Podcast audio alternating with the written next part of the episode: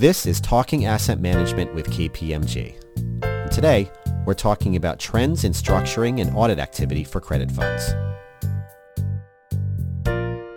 Welcome back, everyone. This is uh, Pat Brooks, and this is our Talking Asset Management with KPMG. Uh, the last call, we spent talking about the YA Global case and what it was and, and why people should really be thinking about it.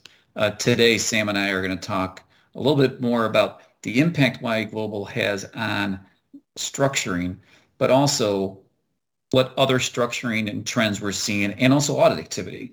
So, Sam, maybe we can just start out talking about what what have people been doing as a result of this YA Global case? So it, the the answer is probably not too much just yet. People are nervous, if you will, about the case, but probably more nervous about the audit activity that's going on right now. It has been announced by the IRS as well, right? Uh, that that I, I think we're going to touch on in a minute. So if I had to pinpoint what what is motivating the the the credit fund community at large regarding federal tax, it's uh, probably a little bit less this case to date, uh, and and more probably some of the concerns around the audit issues. Actually, now you just changed my agenda around a little bit since you already mentioned the IRS audit activity. What what did the IRS announce? I mean, because this is something that at least with my clients are like, wow, wait a minute, what's the IRS going to be doing? So maybe you could just sort of summarize a little bit about what the IRS is uh, considering or what their thoughts are.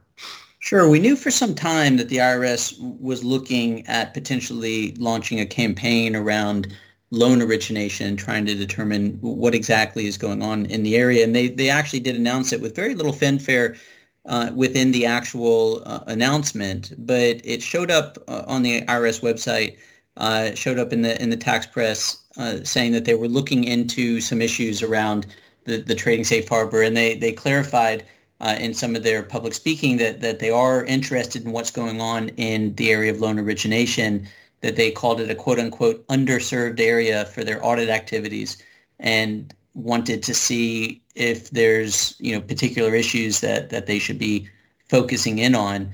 What we've seen to date, uh, it's unclear whether that's actually part of the campaign or not, but we have seen a, an uptick in, in activity where where agents are are asking about loan origination in in funds, how it's being done, what are the parameters being being you know followed in in doing loan origination, where it could give rise to you know a, a potential U.S. taxation of non-U.S. persons. That that hasn't uh, uh, really progressed too much beyond the initial questioning stage, and we we we, we expect those questions to be re- revised further and refined as as they're trying to to get their heads around what the industry is doing. Yeah, what I was speaking to clients about, or what I have been speaking to clients about, is actually their guidelines. Um, and we'll get into some of the structures, but th- this seems to be when when people do season and sell structures in particular, they they sort of have some guidelines that they have. And the IRS, I believe, is really trying to figure out, okay, what are those guidelines, and are people adhering to those guidelines?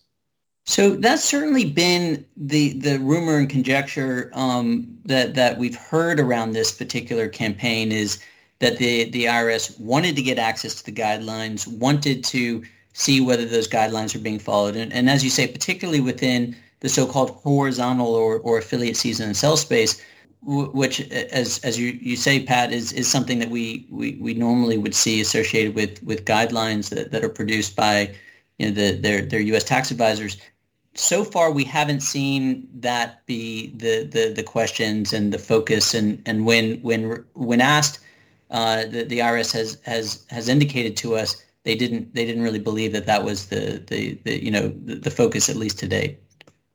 Got it.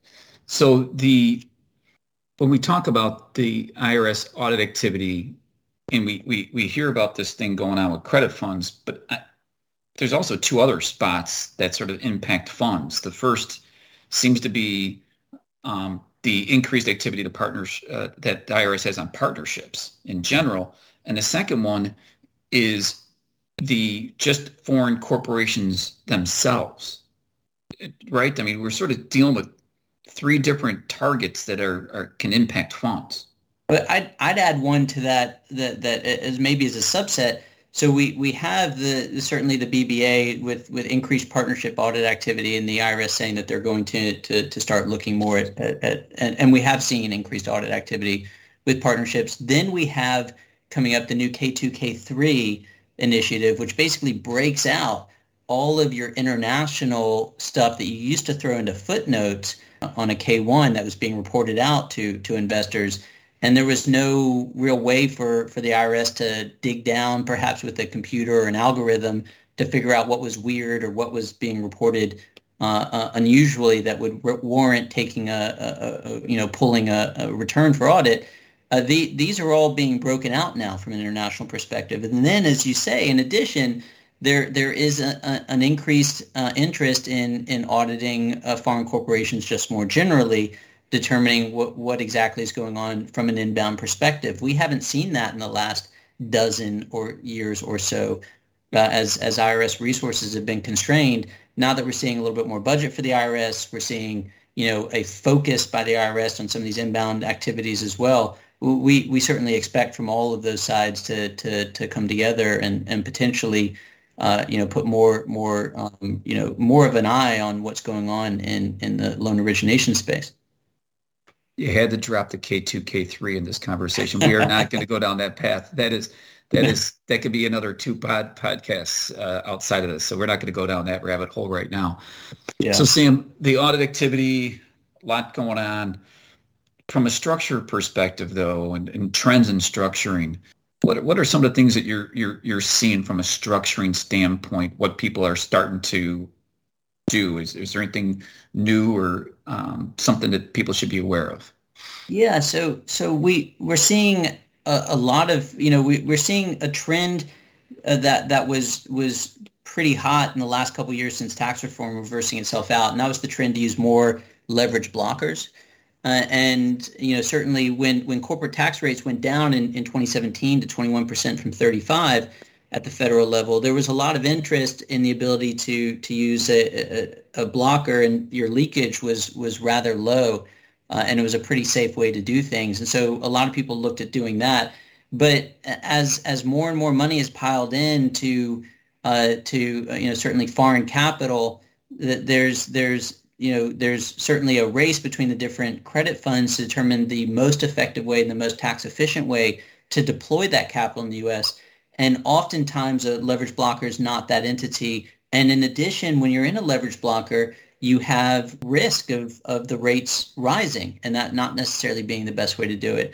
So we certainly see, you know, people still doing season season sell structures, uh, a, a, lot of that, in fact, enhancing those season sell structures. Uh, we're seeing still a lot of investors coming in through treaty investments, claiming that they do not have a permanent establishment from their activities of including loan origination into the United States. Uh, that is, you know, uh, certainly becoming an increasingly large portion of the market.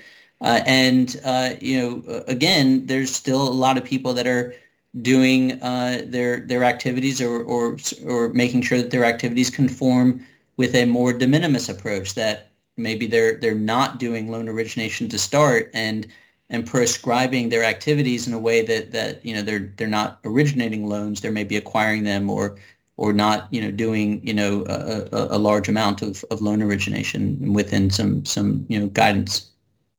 It, it's it's interesting when you talk about sort of the de minimis or season and sell. Um, what i notice is that it because there's no there's very little guidance if any guidance there's this grayness and when there's grayness, some people move more aggressively and some people get less aggressive. With the de minimis side of things, we heard about uh, oh five loans a year and, and all that kind of stuff and how many you know loans you make a year. What are you seeing trends there? That's number one. And number two is on the 30, 60, 90 day holding period and season and sell what what are you seeing? And I'll I'll see if it's consistent with what I've been seeing. So, so I, I don't know that I want to be held to, to numbers on a on a podcast. Yeah, don't, yeah, don't do that. Don't do that. Yeah, time. But what what I what I will say is is to answer your first question. Absolutely, I think that there's been a general trend in the industry to push the, the limits a little bit more as as you know um, there, there hasn't been a lot, if any, almost audit activity in this space. There certainly hasn't been a focus by the IRS in this.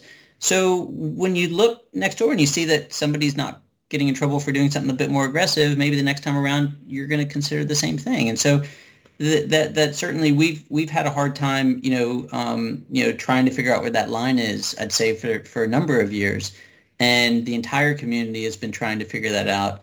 I think that that trend is probably reversing itself in the last six months or so as a result, certainly of the YA global case hanging over, but even more so because of this audit announcement uh, that that people have been saying, look, uh, I think there's going to be a bit more, you know, audit activity in here. Do I want to be the person that is most aggressive uh, um, out in the market when when the IRS comes calling and and everyone's really you know trying to figure out where where the line is, or at least certainly where where the the market is to to try to analyze that.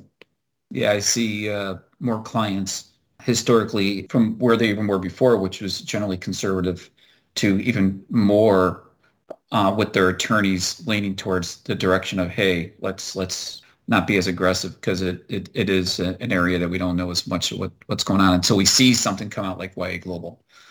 So maybe the last part, uh, see if you know the answer to this question.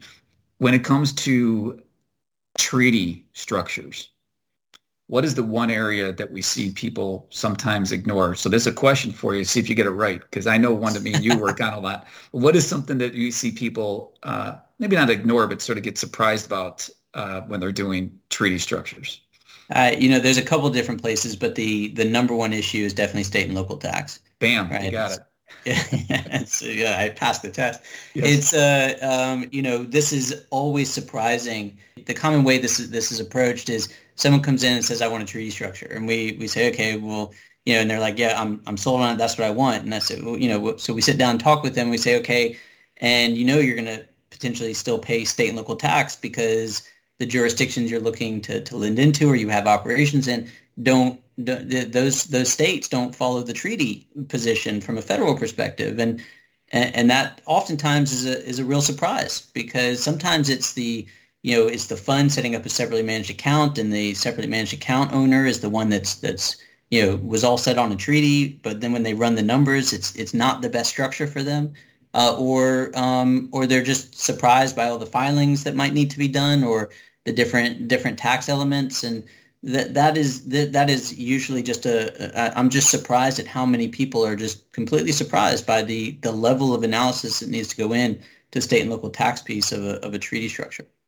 Well, that, that's perfect, Sam. So I think for today, we're good. We've covered audit activity. We've covered trends in structuring. Anything else you want to add to this, or do you think uh, uh, we're good to close out? Look, I, I, think the, the one thing I'll say is when you're looking at forming a credit fund, it, it's always a uh, it's always starting from the beginning, right? Because there's always something the manager wants. There's always something the investors want.